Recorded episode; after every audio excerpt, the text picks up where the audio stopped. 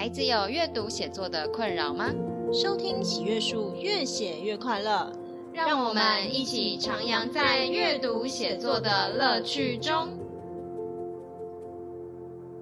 大家好，欢迎收听本周的越写越快乐。我是喜阅树的冠冠老师，我是喜阅树梁红英老师。今天呢是我们的 EP 三，也是大家相信应该引颈期盼的 QA 特辑。那在这个礼拜的我们第一次的 Q&A 呢，我们就统整出来我们喜悦树的老师们最常被家长问到的两大问题。他可能会觉得说，哈，今天只解答两个问题吗？但其实啊，我们今天是从阅读跟写作里面各选了一个大哉问出来。对，那。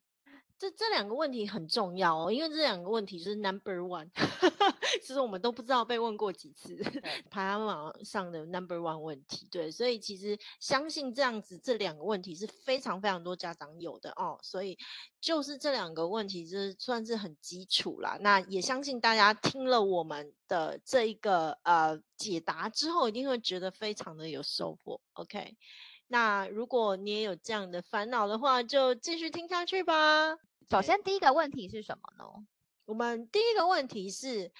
我们就是常会被家长问到说：“哎，老师，我们家的孩子不喜欢阅读，哎，怎么办？” 那个大家是不是也会有遇到这样子的问题？哈，那我想先问一下冠冠老师，你想要给家长们什么样的一个建议呢？好，对，通常大家现在应该都特别容易遇到这个问题，特别是现在是一个非常多诱惑的时代。那我通常如果有家长问我这样问题，我给的第一个建议就会是我们先从和孩子多聊天，然后跟他聊天的过程中去探索一下他到底对什么东西有兴趣，是恐龙吗？还是他对于他的车子，或者他对于什么样的自然啊什么方面有兴趣？我们可以先从这个方面去下手，因为有了一个他他有兴趣的主题之后，那其实你就可以。从他有可以去推荐各种不同种类的书，可能先从漫画开始，然后再慢慢的开始增加字数。那所以我觉得从兴趣下手是第一个，还蛮重要的。是没错，其实啊，在阅读里头，他是非常强调乐趣这件事情。就是说，你如果希望孩子他会喜欢读书，他一定要能够从阅读之中得到乐趣。可是，怎么样的阅读可以让他得到乐趣？但第一个，我们都知道。就是故事，对故事类型读物，其实对孩子来说非常的重要。所以有趣的故事书是很好的一个下手的故事书。哈，那再来其次就是孩子有兴趣的那些书，比如说孩子很喜欢昆虫，你就。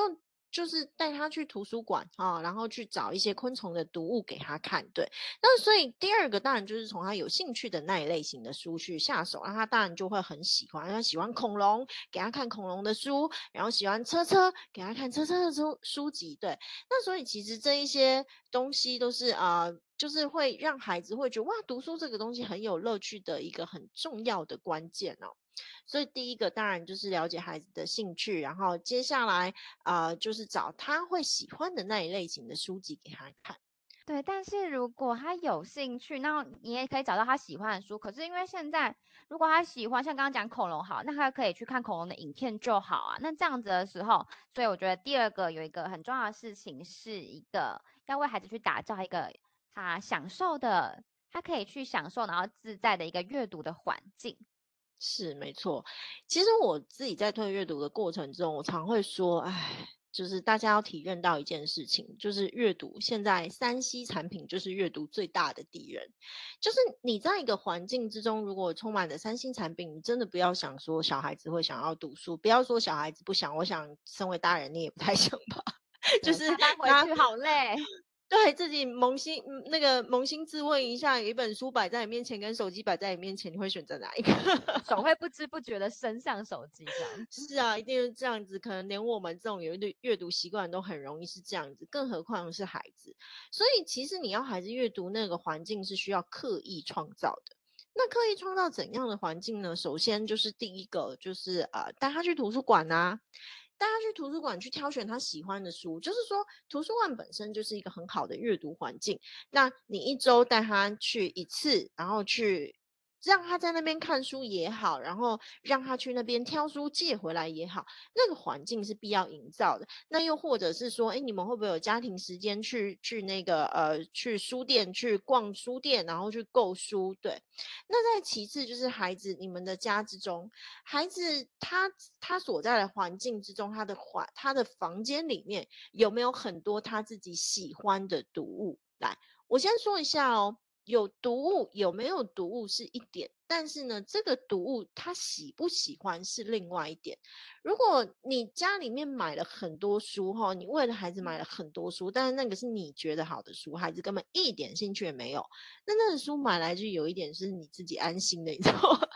如果那个书籍对孩子不阅读，那就没有用。所以其实呃，现在大部分人的家庭的环境跟空间都有限，在这样子的状况底下，就是我会很建议大家，就是带孩子可能去一个是书店逛书店，让他自己挑，然后再其次就是呃带他去图书馆，然后一样买他特别特别喜欢的那些书。对，如果说那个嗯、有一些很有名的书，他你知道其实图书馆很多那种孩子超级喜欢的畅销书，那很多都借不到。就当如果孩子他会觉得说，妈妈，我好想看这个书，可是图书馆我可能都借不到，等好久。那这时候要怎么办？公公老师，我们要怎么办？这个时候就请拿出大家钱包里面的魔法小卡，就是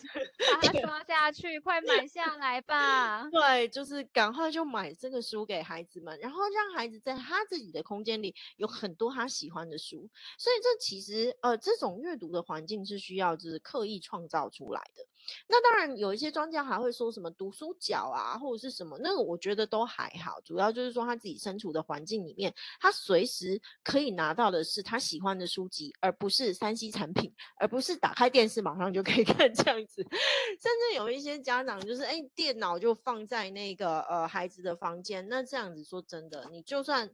孩子的房间同时有电脑以及同时有书，那基本上孩子也不会选择书籍啦。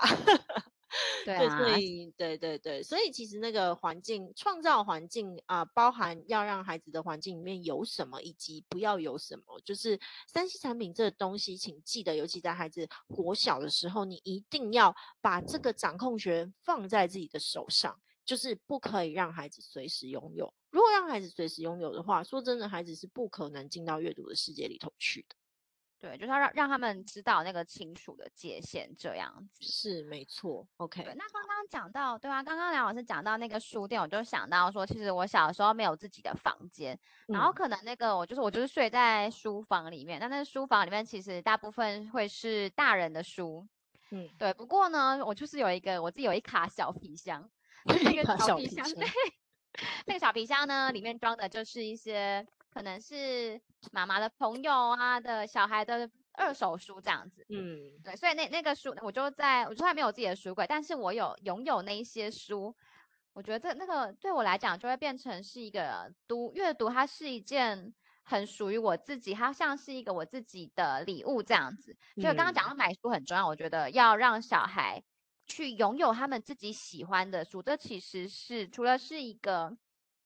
他可以去拥有这个东西，那对他来讲就会有意义存在。是没错，就是你所创造的一切都要让孩子觉得哇，读书是件很好事，而不是每次让他读的那个书，讲到读书，就像我们之前在 EP 零讲到，都是你知道翻开来，然后那个书桌上面全部都是无聊的参考书，讲到去读书，他就想到那个不好的印象，boring 的印象。那他当然就会不喜欢啊，对不对？要让他那个感受的连接很重要。对对对，读书是一件很很愉悦的事情，对，就是当然要他喜欢，他才会想要做啊。OK，好，嗯，那除此之外还有什么呢？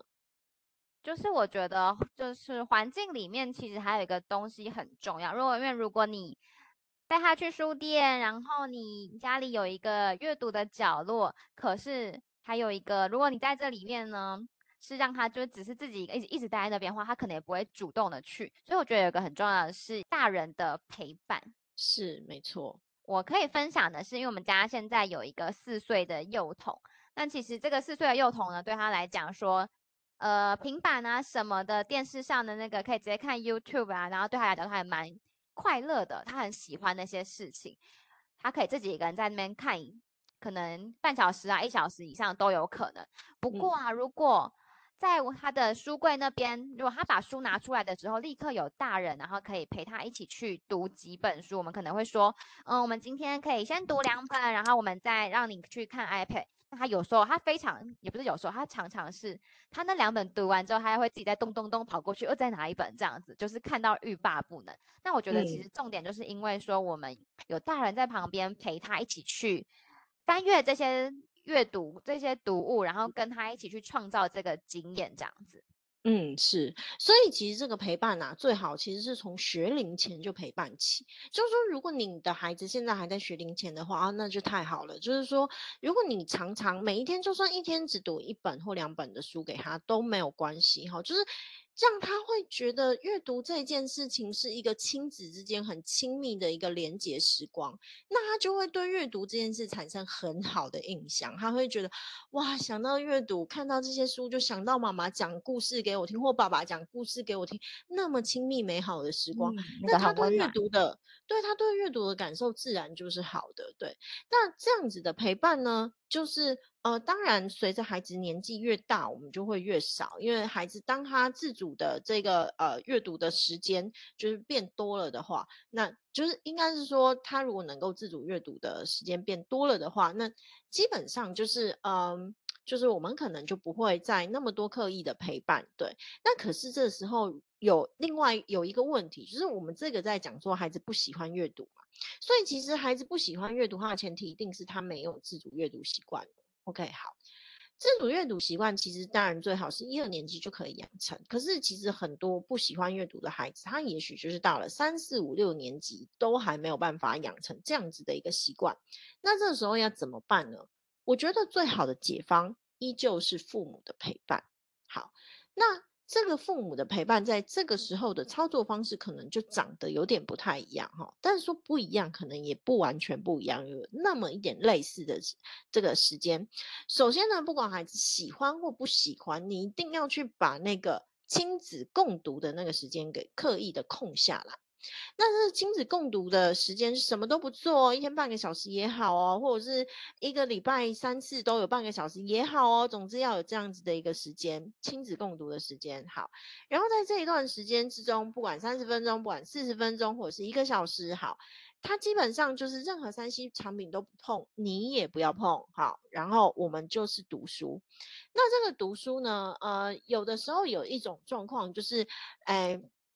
如果没有阅读习惯的孩子啊，可能你做一本你你你拿着一本你喜欢的书在那边看，然后孩子就坐在旁边，其实他也不会看，他可能就会很难进去，对对对，他就不喜欢做这件事情，我这边翻，然后一下好无聊，然后怎样怎样，然后接下来他那个不耐烦的样子，你就火大起来，好，这这时候大家要按耐住情绪，我们不要让事情往这一块发展哦。好，首先呢，就是一样。那个书尽量也就是有趣的书。那呃，三四五六年级的孩子，呃，尤其是三四年级，然后五六年级孩子有时候可能有点难哈。那三四年级的孩子可以做一件事情，就是呃，去可以请他挑啦，或者是你帮他挑也没关系啊，就是一本有趣的书，好，一本。那呃，以三四年级来说的话，我会觉得还是建议可以以桥梁书为入门。那什么叫做桥梁书呢？桥梁书就是那种有一种书，然后它的字的间距比较大，每个字都比较大，然后有注音，然后上面还是有一些可爱小插图。可是它不像绘本，就是图跟文的比例会差那么多，它可能就是文字的比例还是比图的比例高很多的那一种书，叫做桥梁书。那你去找这些有趣的这个桥梁书，还是喜欢的桥梁书，然后来，那你就陪他读，那你就先念。你就先念可能前面的三分之一，对，先念前分。我说三分之一不是一定要念到三分之一，有，是至多三分之一，三分之一后就不要念了。那我前面念有什么好处呢？因为其实孩子这时候他还没有听故事的，呃，他还没有说故事的习，呃，不是，他还没有阅读的习惯。可是不管他，呃。就是喜不喜欢阅读，其实喜欢听故事是孩子的天性，所以在刚开始你在念的时候，有点让他有听故事的感觉，要唤起可能小时候那种听故事的感觉。好，然后接下来听着听着，你知道这种厉害的桥梁书，它一定会有一个，就是一个厉害的铺陈。然后就可能就讲到某一些部分，就是让孩子开始你要注意孩子，他这个时候他已经可能你知道，对于后续这个故事后续的发展有一个吸引力，他很想知道到底发生什么时候的什么事情的时候，你就不要念了，这是要干嘛？这招对，就不要对，就不要念了，把书丢给他说啊，后面你自己看。好，然后我告诉你，如果孩子已经进入到那个故事的流之中，他应该拿过来，然后开始自己看，OK？就就跟我们现在追剧一样，就是会停在一个地方之后，我们就忍不住一次把它追完，这样。对，没错，你知道那个卡点一定要卡在那个接下来就哎，然后接下来你想要接下来怎么怎么怎么了？就下集待续，对，那我们因为那不是下集待续，我们就是啊，那那接下来你自己看这样子。然后他如果说不要念给我听，这时候我们要怎么办？这时候要怎么办呢？当然就是要说不行不行，你想要继续看下去的话，你自己看比较快。哦、OK，他要看他要。想要知道后续，就一定必须要自己去读的。对，没错，你就是要开始逼他阅读。好，所以这其实就是一个非常呃好的这个方式。所以这这个这种陪伴，它就是比较有技巧性的。首先，第一个一定要挑选那一种，哎，真的很有趣的读，那最好孩子也有兴趣。对，那挑的方式当然就是，比如说他喜欢哦，比如说他喜欢昆虫的话，我就会很推荐达克比啊，对啊。那他如果 喜欢的话，就是很多厉害的桥梁书啦，就是台湾真的不缺有趣的书哈，那你就是找一本有趣的这个桥梁出来，然后接下来在那个亲子共读的时间，你就先念前面的三分之一，然后就是不一定说三分之一，有三分之一是最多哦，记得不要超过哦哈。好，然后一定要让他就是后面可以自己阅读哈，自己去完成那个阅读，只要念到他觉得哇，接下来接下来发生什么事，真的很迫不及待想要知道，就是。引发他的兴趣就行了，对，然后接下来就让他自己读，然后接下来呢，你要在旁边划手机吗？绝对不可以。接下来你就可以看你自己喜欢的书啊、那让那个时间真的就是你们彼此之间就是呃阅读的一个时光，OK？对，所以这个其实还是一个刻印培养的一个过程。那尤其针对三四年级的孩子，如果还没有自主阅读习惯的话，这样子的一个呃陪伴的技巧就非常的重要。那到了，如果到五年级以上，就是可能有，就是也不太想要家长跟他一起读书这种时候，所以他当然更不会喜欢读书，应该怎么办呢？对，没错，其实哈，五六七八年级，就是五年级到国中生又更加的困难。那这个时候就是 如果要做这件事情，真的是呃有点晚，但是我觉得任何事情啊，就是只要开始都不嫌晚，对，都不嫌迟。这个时候家长可能要。特别去注意一下，就是说，呃，我觉得可以运用同才影响力，你知道吗？其实很多孩子开始会去读一些什么书的主要原因，都是因为，哎，他有看同学在看什么书。那其实他们，呃，有一些同学之间的热门书籍，哈，他们是会彼此之间可能传阅啊，或者是会讨论啊，哈。其实很多同才之间他们讨论的题材非常的广啊。那所以像。就可以去运用他们同台之间有在讨论的那种热门书籍，用这个就是可能诱使他去去看吧。如果是我的话，我可能会做一件事情，就是我还是限制，就是说好，我们去图书馆，然后我限制他一定要借书。那当他限制限制他一定要可能至少借一本书的时候，他其实就会去挑出他可能比较有兴趣或者是同才有在看的那一类型。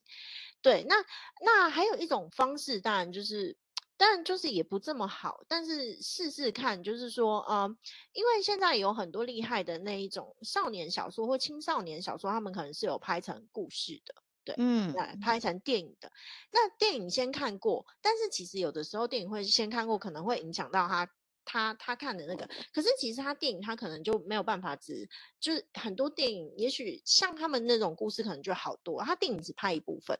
对，那如果他对那个电影有兴趣的话，他就可以去看其他的小说。对，其实小说里面细节还是比较多啦。对，小说细节也比较多，而且小说的分量比较多。对啊，然后很多就是可能电影就是甚至啊，你有很机车的可能，呃，不是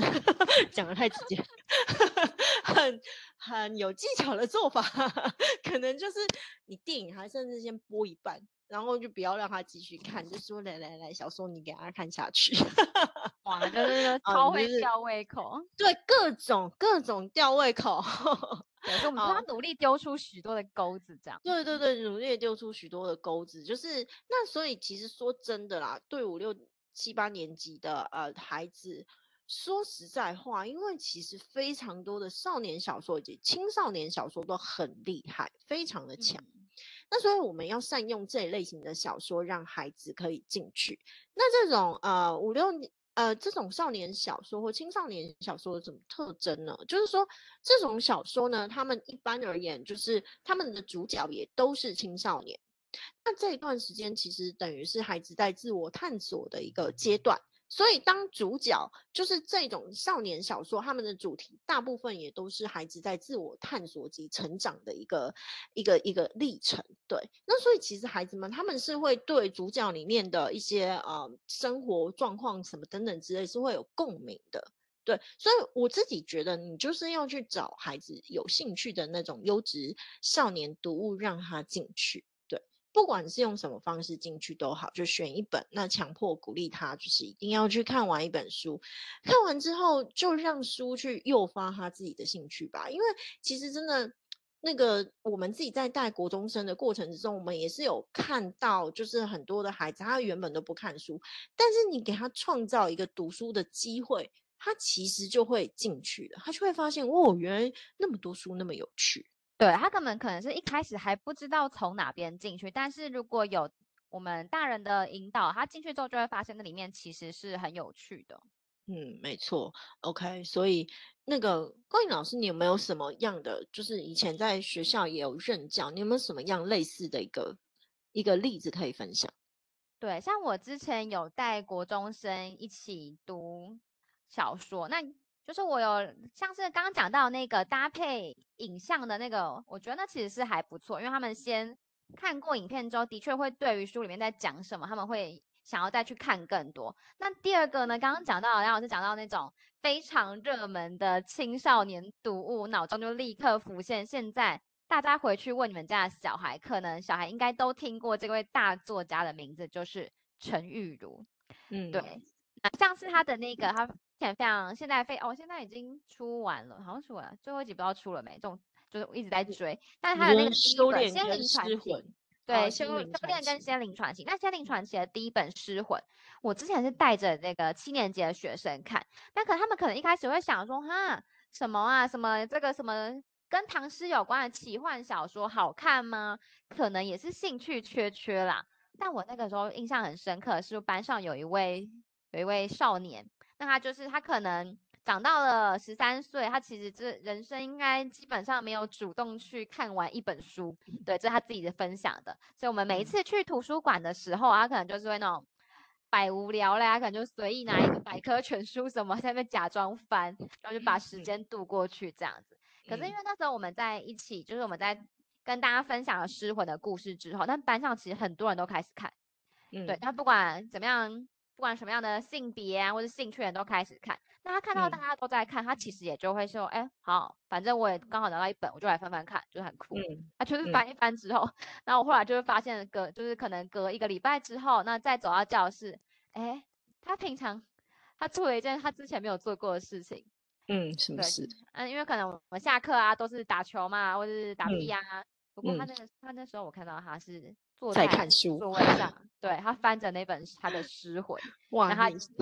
你当时一定觉得奇迹出现了吧？我当时就觉得，对，我觉得他在发光，就是非常的哇！没想到这个好一本好看的青少年小说，对，可以让小孩 去发出他原本就可以散发的这样子。享受阅读的一个光芒，真的真的，其实真的很多老师就是在学校也都会用这样子的方式，等于你创造出那个阅读的环境来的时候，有的时候厉害小说是这样，你你你只要给他一个饵让他进去，哎，孩子就进去了。那像这种小说都超厉害，像我家的孩子，因为看到失魂，就是你知道之前就要背唐诗也不肯这样，然后然后这个因为这个。看了一个诗文，就多背了好几首唐诗，这样、嗯，而且还画了很多幅，就是把唐诗画成图那种美丽的画作。对啊，对啊，对啊，对啊，所以其实就是透过这种优质的少年读物去诱发，让他们进入到阅读的世界里头，这也都是非常好的一个。其实很多人没有喜欢他，就是没有那个环境啊，以及没有那个接触的第一步。对，那可是其实阅读本身就是一个很有吸引力的东西，只要能够选择到好的读物，然后就适合他的一个好的读物。其实我觉得要把孩子勾进来也不是那么困难的一件事，当然前提啦，就是远离三 C 产品，对，刻意创造环境，这些都很重要。这样，对，，OK，好，对啊，那就是大家就是，当然我们可以一起当那个带孩子进去的引路人。好，那我们的阅读的问题就先回答到这边。接下来关于写作，我们最常受到的问题是什么呢？我们关于写作，我们最常这个收到的问题，被问到的问题就是说，哎，老师，我那个小孩子看那个作文题目，他脑袋都一片空白，都不知道该怎么写，这怎么办啊？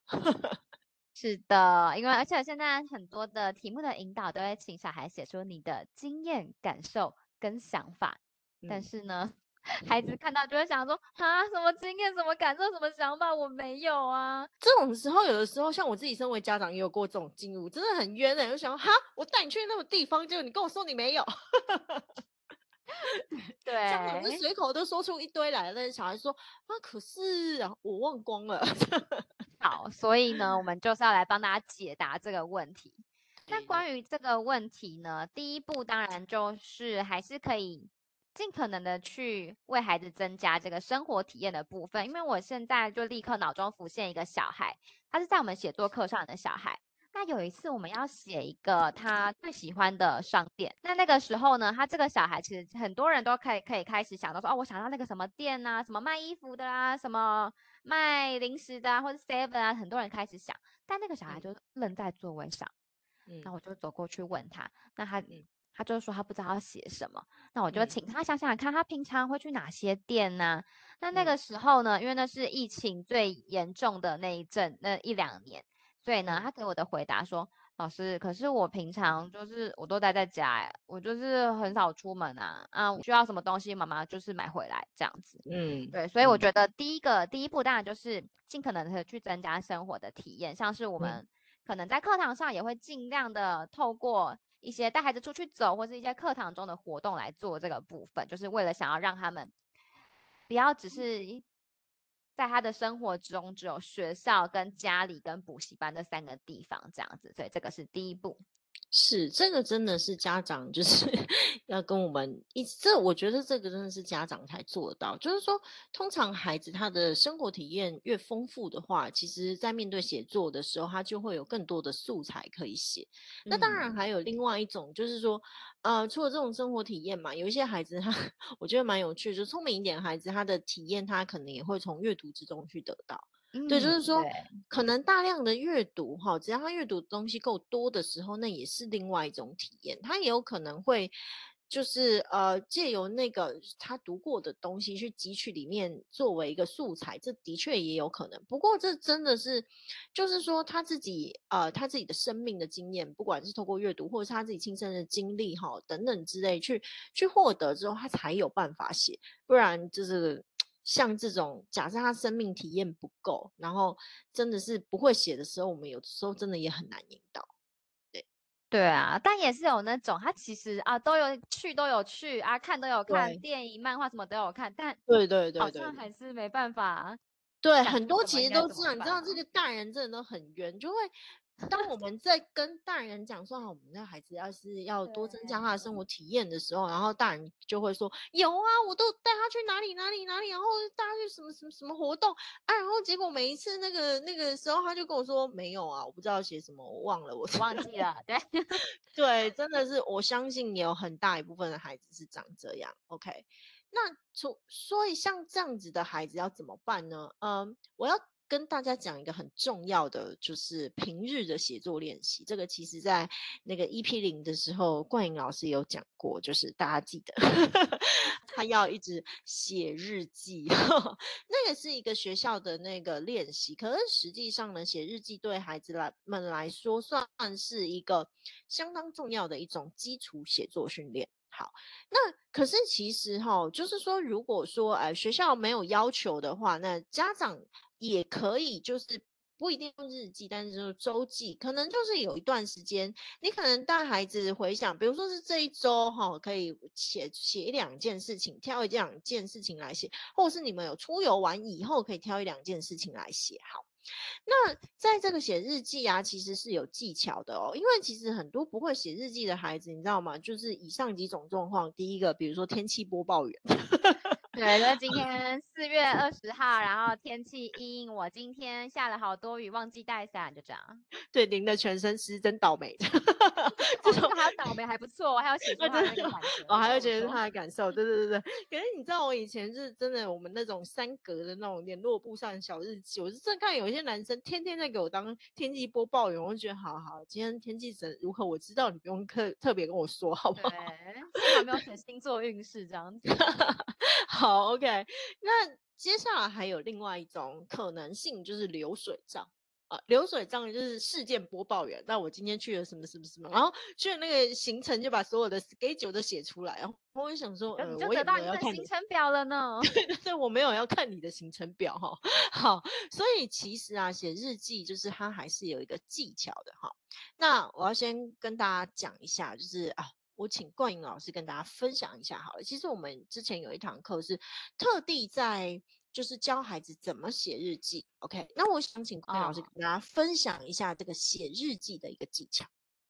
好，对，那时候小孩就是听到说这堂课要写日记，他们也觉得哦，啊不就写日记？但他们后来就发现，哎，原来写日记是这样子。那我们那个时候呢，就是会先请小孩去回想一下他们那一周发生的事情，所以先把事情都列出来没关系哦。发生什么大事小事都可以先列出来，都把它列出来之后呢，那当然呢，如果你把它全部都写下来，就会变成刚刚讲那个行程表这样子。所以呢，我们就是会接下来下一步就是会请小孩去想说，在这一连串你经历的事件中，有哪几件可能一件、两件、三件，然后是你有现在还有印象，你让你有比较激烈的、比较明显的情绪起伏的那一两件事情。请把那个事情挑出来。那挑出那个事件之后呢，接下来有了那个事件，有了那个情绪，我们就是会用到这个六合法，也就是基本的人事时地物，然后还有加可能加上什么样的心情，怎么之类的。那用这样的一个六合法去把这个事件去进行统整。嗯，是。那其实像这里面呢，它有几个重要的教学技巧。首先呢，在一刚开始的时候，我们让孩子先多去想。我记得我们那个时候就是让孩子至少想十件事情，十件事情，然后想十件事情很多嘛，就是什么什么捡到十件事情，你就跟他讲说，我告诉你。什么吃饭、睡觉、刷牙、上厕所，你都可以写好，这里都包含那个事情。对，先让他们不要有太大的压力，就是都可以。对，没错，没错，就是总之，但是数量一定要多。为什么一定要多呢？嗯、因为其实有些孩子他可能会想不到的时候，他会从最啊、呃、没什么意义的东西、日常的 routine 的东西想起。嗯然后最后，其实只要一多，他一定可以想到一两件是比较有特色。写着写着就会开始有灵感。对对对，就会开始有有有特色。那当然有一些孩子，他其实一刚开始他就会，呃，比较思考能力比较好，他跳出来就会想到那个比较有趣的东西。好，啊，然后最后还是让他填充完这一些事情，啊，十件事情可能最后柴米油盐酱醋茶还是会写进去的哈。好，那所以其实第一个，我们这个写写日记是一个很好的取材训练。那一般而言，我们在写作的时候，我们要取材呢，都是要广，就是说你一定要事件很多，然后我们再从这些事件之中相关可写的东西里头挑出一件，就是只要一件就好了，就是那种最值得写的。那哪些是被最值得写的呢？首先第一个，你在这里面你有最多的情绪，那这个情绪我先说一下，不管是正面的情绪或负面的情绪，其实都好。假设他今天要写的是一件让他很愤怒的事情，OK，你就让他去写，OK。对，如果他写他很无聊、很烦，其实就是家长就不用觉得太紧张，就是先让他都释放出来。对，没错，就是任何情绪都要接受哦，哈。好，那为什么呢？因为其实坦白说，在作文里头，情绪是最好的调味料，哈。因为假设啊、呃，一篇文章要有渲染力，那个作者本身要有感受，要有情绪。当他有情绪的时候，他去把那个情绪描写出来的时候，他就会变成一个有渲染力的事件。这样了解我的意思吗？所以我们要善用这个情绪的这个部分。那一般而言，我们在取材的时候，那种让我有情绪、有感受、有印象最深刻的那些事情，哈，不管是什么原因，这些事情通常都是最好的一个取材的，呃呃，取材的材料。好，好，所以我们平常应该让孩子在生活之中就去留意那一些可能让他自己有情绪变化、有感受的事件，借由写日记这个东西去啊写写日记这个习惯，让他啊习惯做记录，习惯与文字做连接。好，那所以这个写日记就是一种最日常的一种写作训练。那他会习惯就是比如说把我。除了第一个这种大脑中的取材训练之外，第二个就是把我生生活中值得记录的事情，就是记录下来。那在那个过程里头，他也可以去观察，可以去回想他自己的一个。一个日常的生活的一个状态，然后并且把某些值得留住的东西留住以后，请注意一下哦，这些东西都是孩子未来写日记的一个素材，因为他写过去了嘛，他就不会，他写下去他就不会船过水无痕，对，他就不会那个你明明就花了那个很多钱带他去去去去玩耍去干嘛干嘛的，然后结果一切都船过水无痕，然后跟他说，哎，哪个印象深刻？跟跟你说我忘了忘了，对，可是你只要逼他写下。下来，他一定得写下来的时候，他就一定会什么，一定会记得，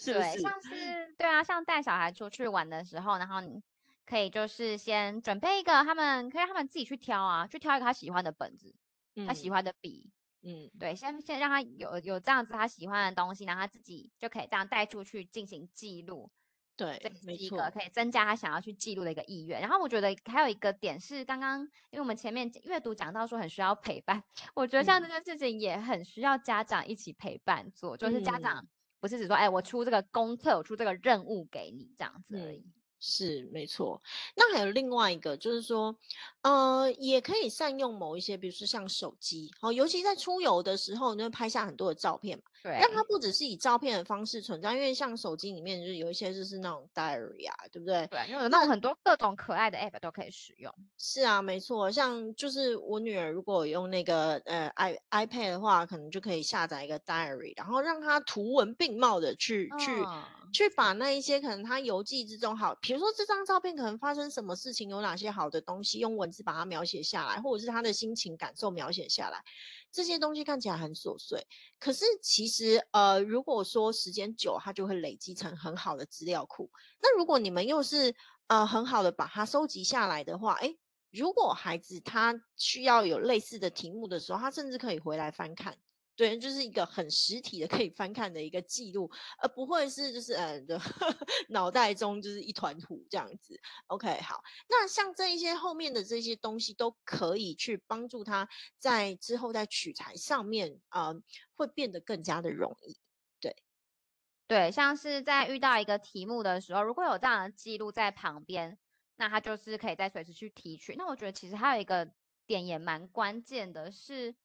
就是如果他那个时候他把这个东西拿出来，可是他还是有一点不知道怎么去回顾的时候，就是家长可以在旁边，除了去跟他一起去回顾这些经验之外，我觉得好像还有，因为有一些经验他不一定是出去玩啊，可能有时候要写的东西是跟一些个人生命经验有关系的，但可能小孩真的没有那个经验的话。我觉得也很鼓励家长可以去分享自己的生命经验。嗯，没错没错。对，我们在课堂上，就是我也常常会掏心掏肺的，就是讲一些我自己经历的事件跟心情。但那个其实都可以刺激到小孩对于这个主题的思考。是，其实我们自己在呃课堂上面让孩子呃去去思考的过程中，尝试用讨论的。而且他们讨论之间，他们会有连接，就是说，比如说 A 小孩分享了某个东西，然后 B 小孩就突然想到某个东西，所以其实呃，同学之间的那种经验，或者是不同的经验，是可以诱发孩子去去有有，就是说联想到东西。所以其实后来我们发现，范文对孩子是很重要的一个东西。可是范文不是说只是要教他怎么写而已，而是他看了这个范文，他就可以知道说，哦，我有哪些思考的方向。我可以往哪个方向思去思考？尤其那个范文是小孩子写的话，他会更接近于小孩子的生活，那他就会知道说哦，所以可能有哪些东西是被允许的，然后是是是是可以被提取出来写的，然后可以被写成怎样？对，其实这些东西都还蛮重要的。对，那所以呃，跟孩子们讨论啊，就是这也是一个重要过程。那还有，我想要再补充一件事情哈，就是有曾经有一个家长问过我说：“老师，可是哈，我在跟我孩子讨论的时候，他我觉得他讲都很会讲，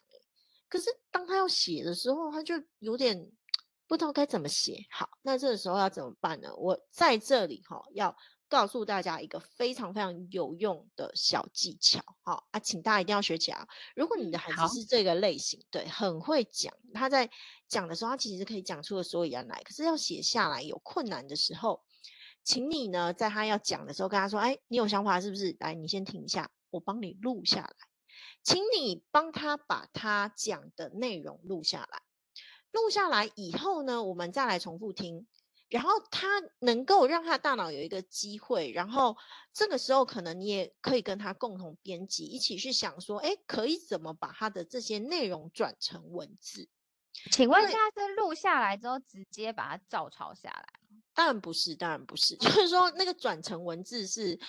啊、呃，不是照抄了，就是转成文字之后可能会需要一点结构啊，就是说，哎，可能第一段写什么就，就是说这个时候大。那个大人就是家长有办法的话，还是可以给他一些意见。但是其实就是说，呃，在我们我们的大脑的系统里头呢，就是语言系统跟文字系统其实本来就是不同的区块，哈。所以很多人可能很会想，但是不太会写；但是也有一些人可能很会写，但不太会讲。OK，好，来，那如果说像这样子的一个情况的话呢，可能像现在有很多的辅助系统，让孩子可以先把他想讲的东西录下来完之后，他可以透过那个重听的过程，好，开始去组织文字，或者是你可以稍微教他一下可以怎么组织文字。那这其实也是一个很好的方法，提供给大家参考。这样，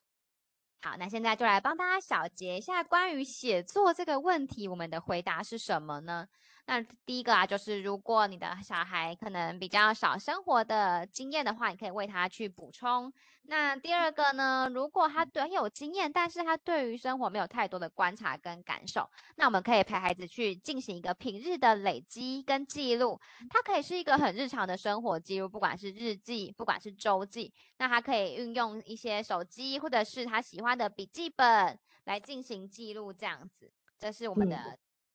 就是提供的一个小日记的方式。是没错，其实孩子如果有写日记啊或周记这样子一些习惯，他会跟文字产生不同的关系。慢慢的他，他尤其我们如果允许他记录他自己的各种情绪哈，那他就会发现啊，其实文字是他的好朋友，他可以透过文字能够有一个出口。那文字就不会只是一个就是你知道考试的东西，那他就会累积起对文字的喜爱。那慢慢的，只要孩子有这样子透过文字去抒发自我的习惯，说真的，你真的不需要太担心他的这个写作能力会这个不好。可是在这之前，其实是需要刻意养成的。对，没错。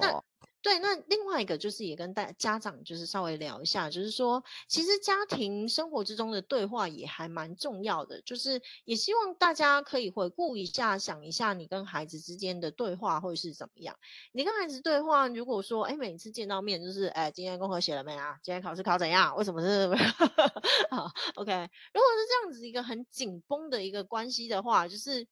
该怎么讲？孩子他也没有一个机会可以好好的去。呃，去聊一些他自己，哎，可能这个在生活之中遇到什么事情啊，或者是怎么样这样子一个出口，其实呃，这样子也有可能会造成他在写作上面的一个困难跟阻碍啦。对。好，所以呢，就是如果他在日常生活中有，在他的家庭生活中有家长的很关日常的很关心，然后聊天，然后让他有机会去分享、去抒发的话，其实这样也可以增加小孩他们感受啊，然后去分享的一个能力。那这个其实除了对于他的心灵层面有一些陪伴的、有一些协助之外，那回到他的写作上也是会有帮助的。嗯，对，其实我们觉得孩子要有良好的写作力，在某种程度上，他要对他自己的生活有观察力、有感受力，对他对他自己有感受力。那这个东西其实是啊、呃、非常重要的元素。那所以像这些小日记的练习，或者是他呃跟他人对话的这个过程，都可以让他去啊、呃、挖掘他自己的一个一个观察力跟感受力这样子。对，那这个东西都是需要反复的去练习的。那也希望呢，呃，大这个家长，你如果有这样子的困扰的话，不妨这个带孩子去养成这个写日记。的习惯。那至于写日记的一个呃方法，如果大家呃刚才听完觉得不太够的话呢，我们在那个呃我们自己喜悦树的网站上面，对，资讯栏也会留下，就是呃我们写日记的一个教学记录，然后以及我们相关的呃学习单也可以分享给大家。对，那大家可以在我们资讯栏里头点选，然后去看一下我们的教学记录以及我们的这个学习单。嗯，对，那今天我们就是跟帮大家解答了关于阅读跟写作的一个最大的那个大灾问。那我就像是我有听过一位作家他说啊，一个会写作的人，他一定是一个懂得生活的人。那我觉得不管是阅读还是写作，他其实都是这样。如果呢，我们可以为孩子去打造一个这样子愉快的，然后让他放松的一个环境，让他去享受这样子的一个过程，那其实呢，他也会变成一个懂得，然后也享受阅读跟写作的人这样子。那我们今天的那个问答就到此结束喽。不知道那个家长有没有觉得收获满满呢？那如果你还有任何的问题的话，也。这个呃，欢迎填写我们的这个表单，然后把你的问题抛上来，那我们就会有机会回答回应您的问题喽。好，那接下来我们要来做一下下集预告，因为我们下集又是一个全新的单元，我们请冠冠老师来介绍一下。好的，那今天就是刚刚我们一直强调说，嗯，阅读要有趣，然后小要要读小孩觉得有趣的书，那到底是什么书呢？那下一集呢，我们的进入。由我来负责的，我们分享读物的这个部分，所以我们下礼拜呢，就是会跟大家分享我跟我的好朋友婉婷老师，我们都非常喜欢的一本小说。那这个小说我敢保证，小孩应该也都会很喜欢。我们会在里面分享一下这个故事在讲什么，然后可以带孩子看见什么之外，大家还记得我们有那个神秘小活动吗？对，就是可以跟大家互动的，让孩子可以跟我们互动的神秘小活动，也会在下礼拜进行分享。是，还可以期待一下。